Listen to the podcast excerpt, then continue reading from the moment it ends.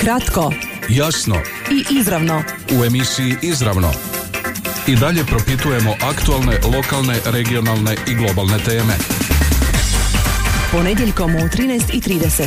Kratko, Jasno i izravno. u emisiji Izravno. Ponedjeljkom u 13.30.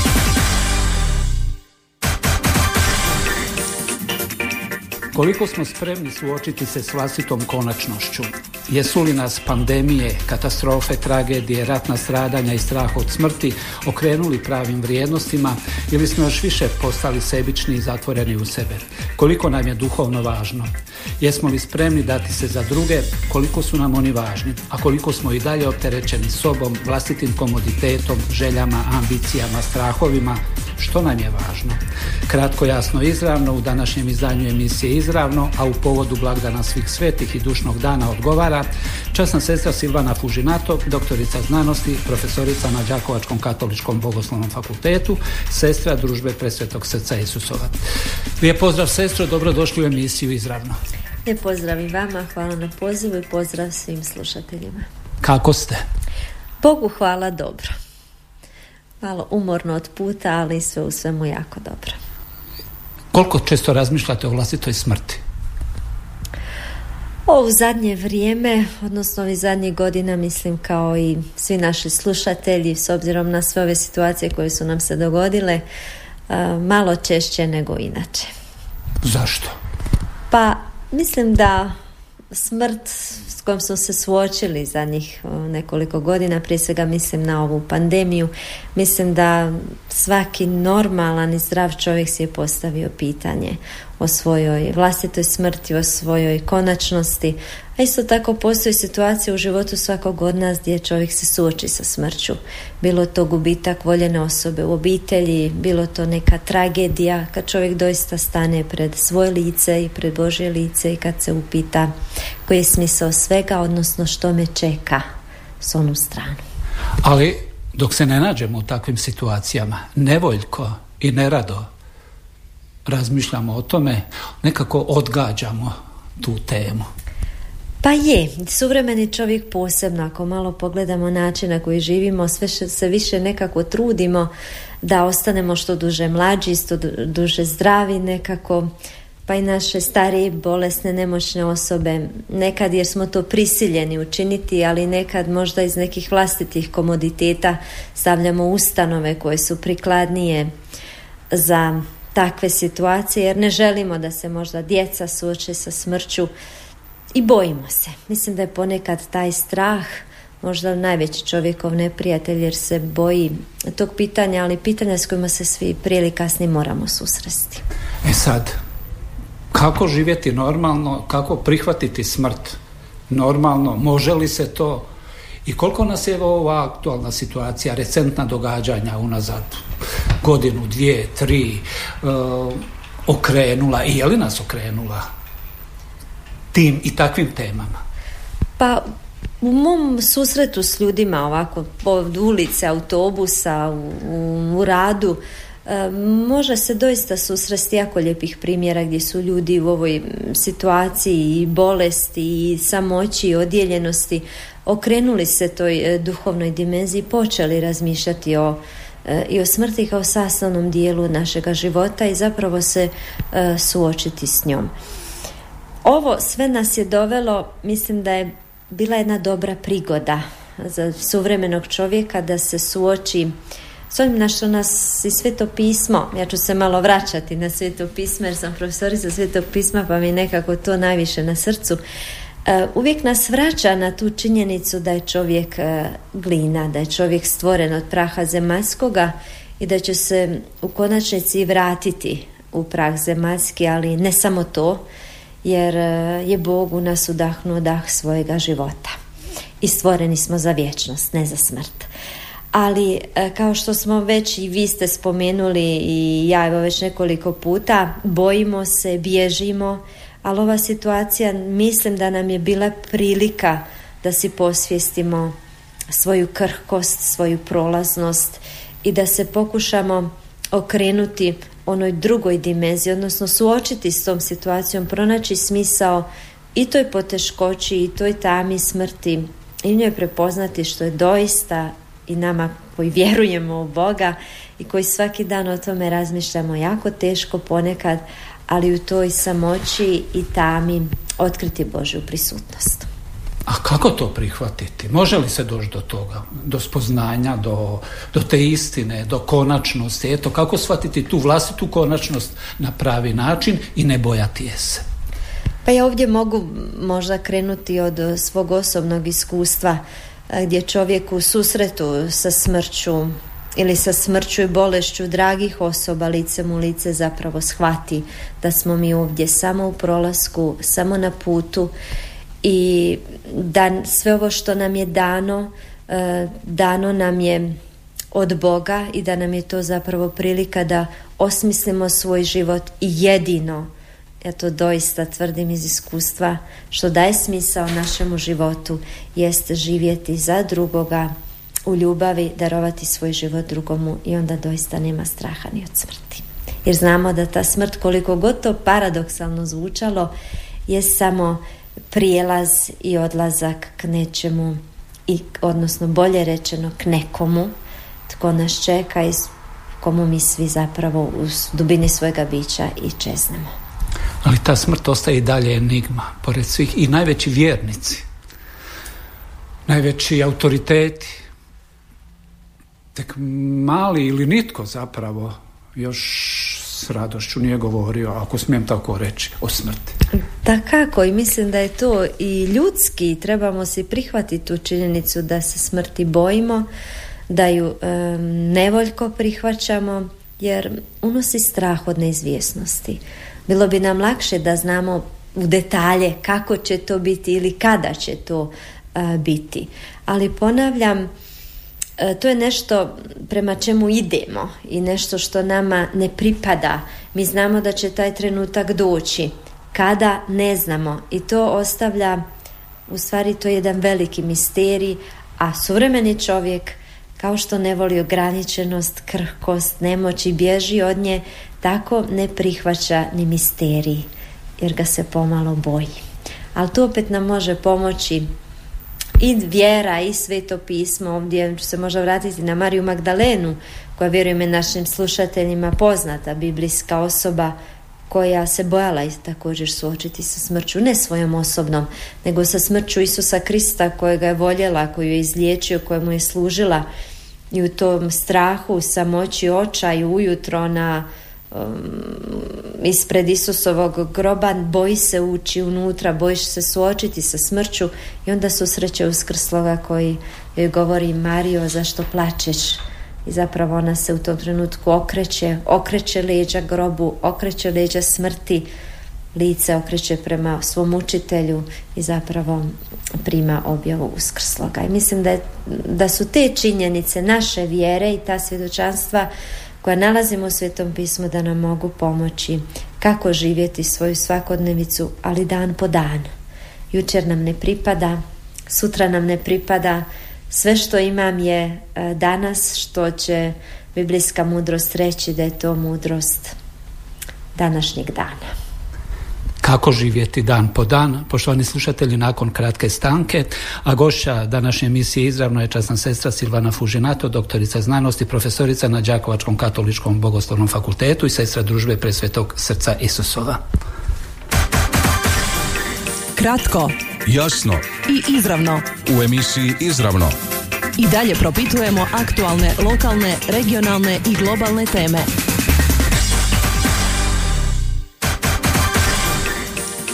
Evo dakle, kako živjeti dan za danom? Rekli ste, sutra nam ne pripada, jučer ne pripada, gotovo je, svršeno je, onda samo danas, sada i ovdje. E sad, kako sada i ovdje?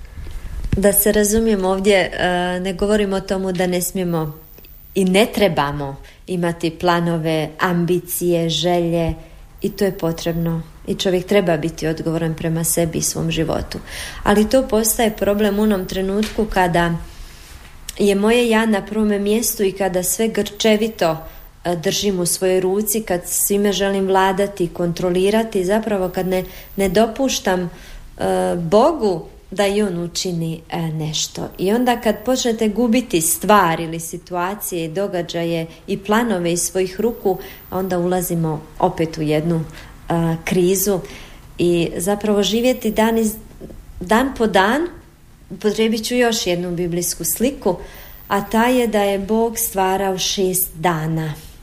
I sedmi dan znamo svi da je odpočinu od svoga posla. Pa evo možda nam ta slika može pomoći što znači živjeti dan po dan. Stvarati iz dana u dan, to je naš recimo radni tjedan. I to je nešto što nam je dano i za što smo odgovorni. Svijet nam je Bog povjerio da ga čuvamo, da ga štitimo, da nastavljamo stvarati, da nastavimo ondje gdje je slikovito rečeno Bog stao, od one odgovornosti za vlastiti život, za društvo, za domovinu, za crkvu, pa u konačnici i za svijet koji nam je darovan, ali ne smijemo u toj brizi, planovima, ambicijama, ciljevima zaboraviti onaj sedmi dan, koji je dan savršenosti, dan punine i dopustiti Bogu da on to sve vodi, da on usavrši ono nesavršeno što smo mi učinili. Jedan psalmist će reći, nauči nas dane naše brojiti. Evo, to je biblijska mudrost. Brojati dane, dan po dan. Jer jučer je prošlo, ja to više ne mogu popraviti, prilike koje, su, koje sam propustila ne mogu vratiti. Sutra imam i ja svoja očekivanja i moj je sutrašnji dan u cijelosti isplaniran ali e, ja njime ne gospodarim. On će mi sutra biti darovan. Što ću sutra od toga moći ostvariti, ipak e, prepuštam Bogu pa neko on upravlja tim koncima. A koliko smo ili koliko sam u tom danu današnjem ja bitan, najvažniji i gdje su tu drugi? E, Malo prije sam rekla da je ono što daje smisao mom životu, ali mislim životu svakog čovjeka jest ljubav, odnosno živjeti za nekoga.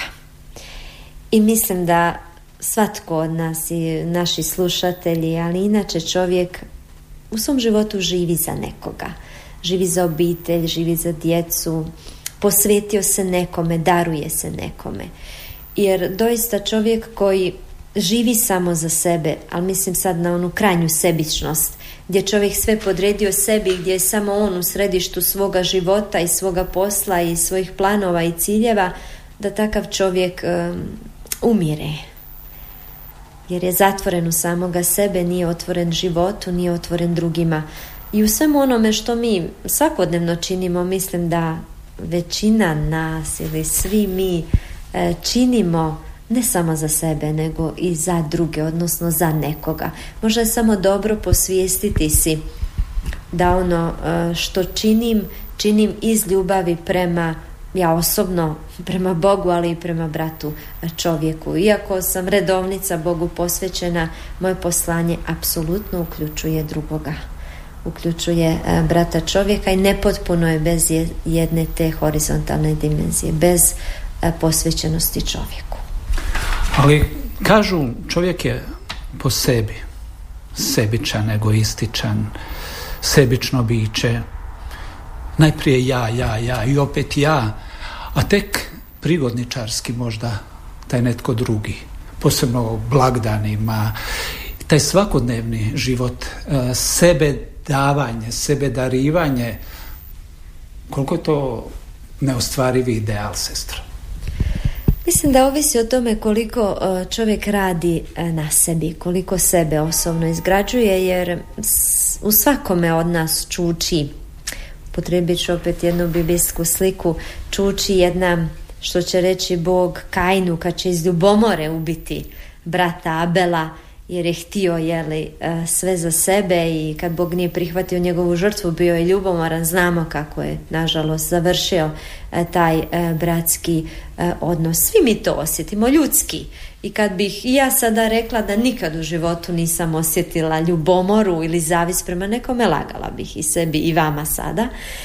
Dakle, to je nešto osjećaj koji imamo i koji nam je darovan, jer smo stvoreni i s osjećajem ljubavi i straha i ljubomore i zavisti, ali u onom trenutku kad dopustimo da ljubomora ili egoizam ili moje ja postane apsolut, odnosno da zauzme prvo mjesto na mojoj ljestvici vrijednosti, onda se događaju strašne stvari. A to mislim da doista ovisi o svakoj osobi po osob. Koliko će si posvijestiti koja je njezina ljestvica vrijednosti i koliko će zapravo raditi na sebi. A to ovisi o svakome uh, po osob. Život će vas nekad prisiliti da morate malo promijeniti E, ljestvicu vrijednosti, situacije, možda čak neke i osobe, ali iznova ponavljam, e, željeti nešto za sebe e, ne mora nužno značiti uvijek da je grijeh. Recimo, ako radite 20 sati, pa imate pravo i trebate 4 sata uzeti za sebe, za svoj odmor. Dakle, uvijek zapravo se radi o razboritosti, odgovornosti prema sebi i drugome.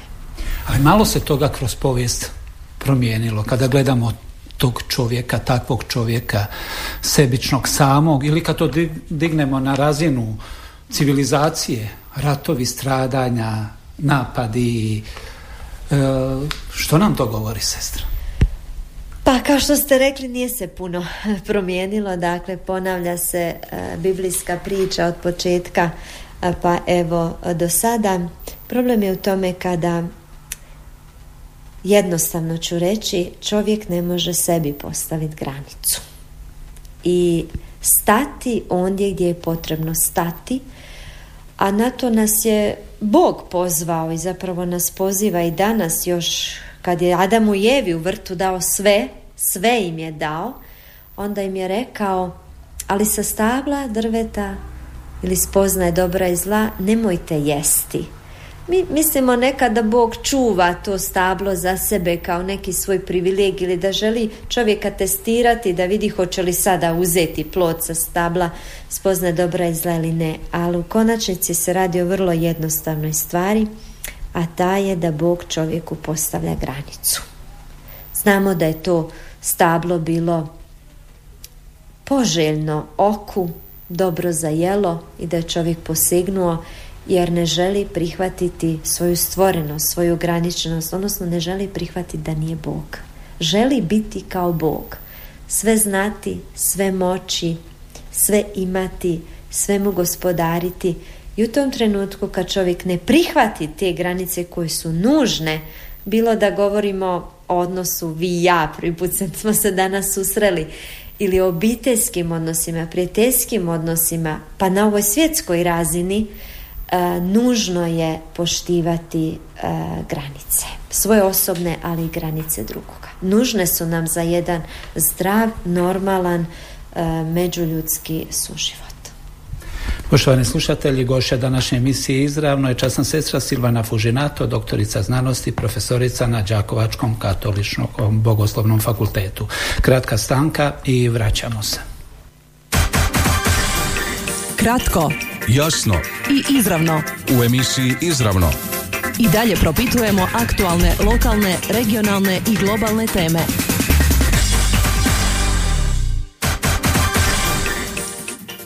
nama je, kao što sam rekao, sestra Silvana Fužinato, profesorica na Đakovačkom katoličkom bogoslovnom fakultetu u oči blagdana svih svetih i dušnog dana. Evo pokušavam odgovoriti na pitanje ima li suvremeni čovjek te granice koje ste spominjali. Ponekad, odnosno vrlo često usudim se reći, nema, kažu, granica. I ne treba ih biti, kažu, u ovom materijalnom svijetu jer to je ono što tjera čovjeka kako u pozitivnom, ali isto tako u negativnom smislu. Pa, mislim, po naravi nitko od nas e, ne želi e, granice, ne sviđaju mu se. I kad ih čovjek sam sebi počinje postaviti, nije to lako. I u odnosu prema drugome nije to lako. I ne prihvatiti različitost, ne prihvatiti drugoga kao drugačijega, ne prihvatiti misterij drugoga, E, sve to nešto što se protivi e, našoj naravi pa i našoj e, volji, našoj onoj ljudskosti, onoj glini od koje smo stvoreni jer mi želimo nekako uvijek drugoga ili drugo, ne mislim sad bilo materijalno, bi bilo u našim međuljudskim odnosima podrediti, kontrolirati. kontrolirati, dominirati nad njim, iskoristiti ružno rečeno. E, dakle, čovjek ima tu tendenciju, ima i susrećemo to i svjedoci smo toga, ali isto tako ja bih ovdje željela reći da i susrećem puno ljudi koji žive svoje granice, koji grade ispravne, autentične odnose i koji znaju i mogu živjeti ljepotu tog mm, suživota, bez obzira koliko on težak bio, ali je težak. Pozivate se često na sveto pismo, na Bibliju. Jesu li u njoj uistinu sva od, svi odgovori? Čak i evo danas u svijetu znanosti, mreža, uh, pravih i lažnih informacija, manipulacija, svega ovoga što živimo, katastrofa, evo, vratimo se na početak, pandemija, ratova, smrti.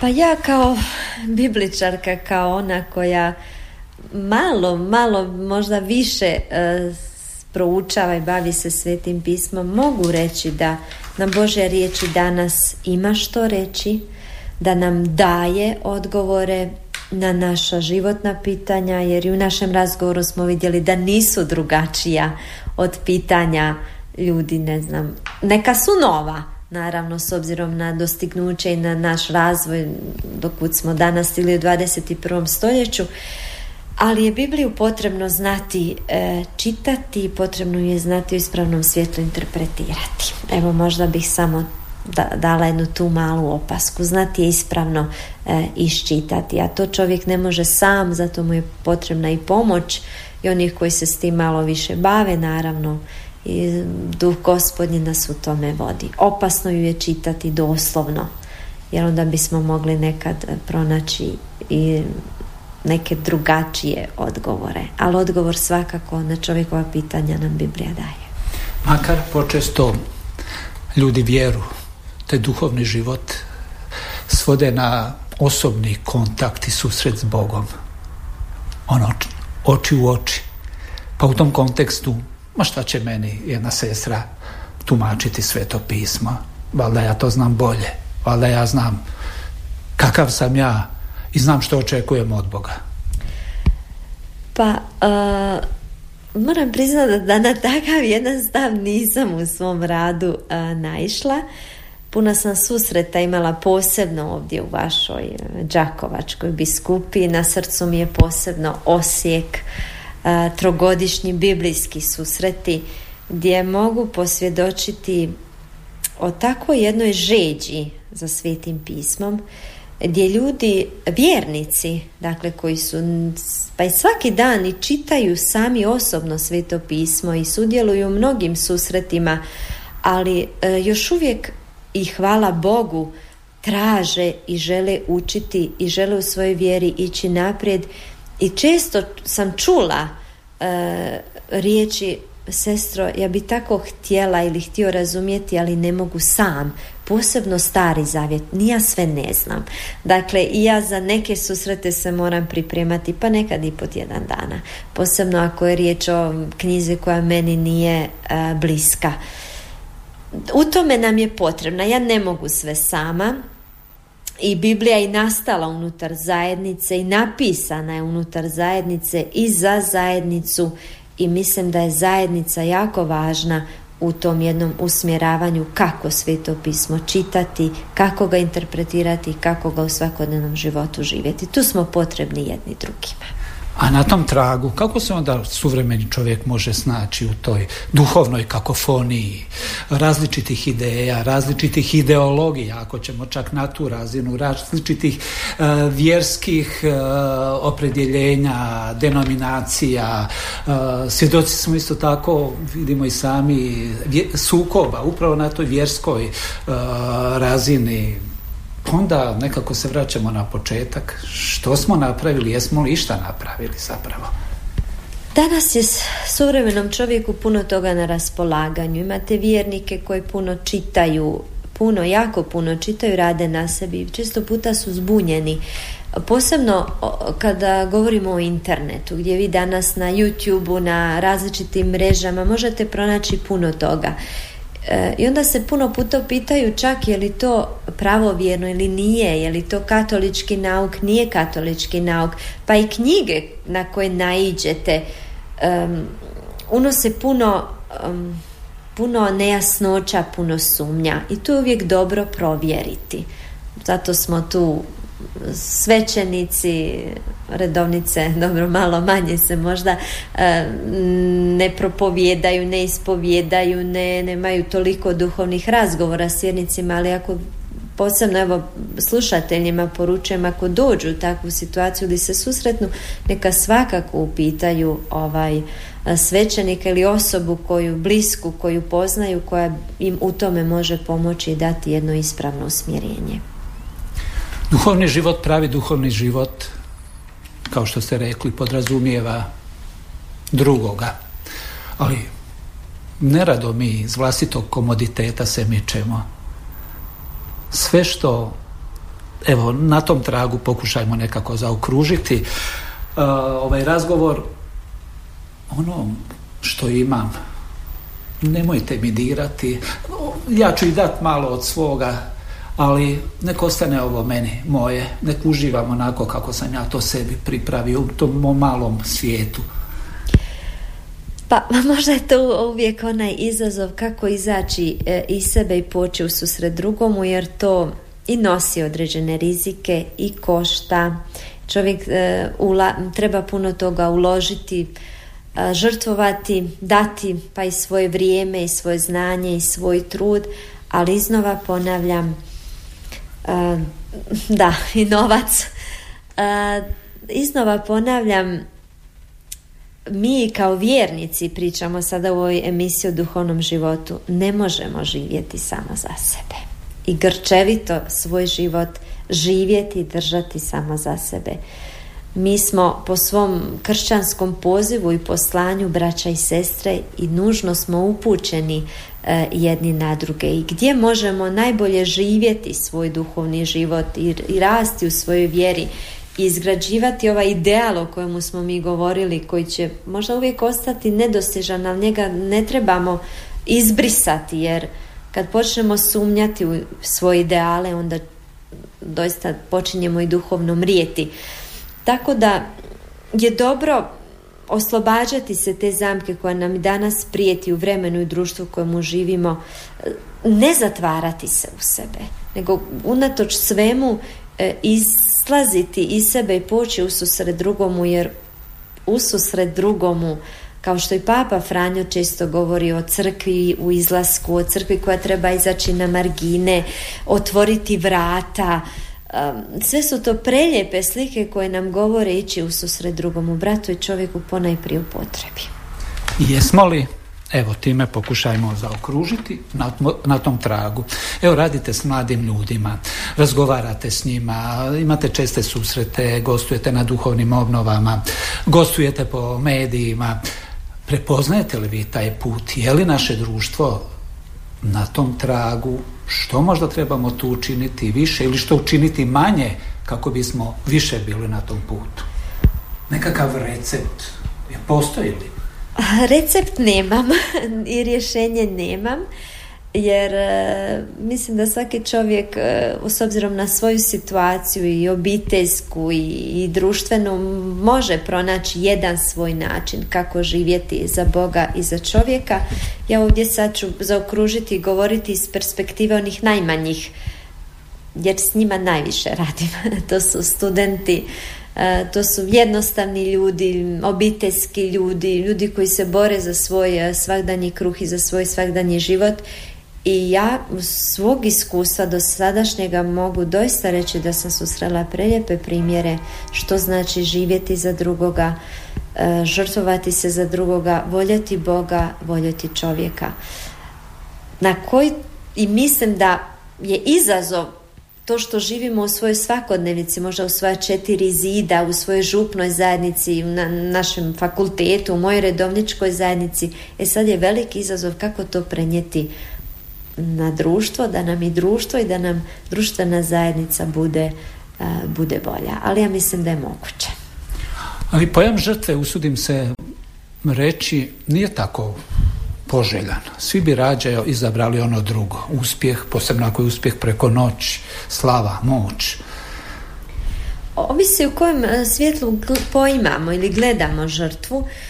Ja je ovdje e, gledam biblijski, onako kako bismo i trebali shvatiti, a ona je u Svetome pismu prikazana kao dar ljubavi. Zamislimo si evo jednu osobu vi svoju, ja svoju, koju doista volimo i za koju smo spremni dati svoj život. Je li ikada govorimo o onome što činimo toj osobi ili prema toj osobi kao žrtvi? Ne. Ako je, ju doista volimo i ako živimo za nju, i ako smo spremni za nju i život dati, onda nećemo reći žrtva, nego dar. Mislim da je tu velika razlika promatrati žrtvu kao dar ljubavi, e onda je moguće doista učiniti jednu žrtvu u punom i pravom smislu riječi. Sve ovisi o pogledu kojim promatramo žrtvu i darivanje i odricanje sami, odnosno dati joj smisao. I u istinu posljednje pitanje, a gdje je tu mjesto onima koji više nisu s nama? Evo, blagdan je svih svetih, dušni dan.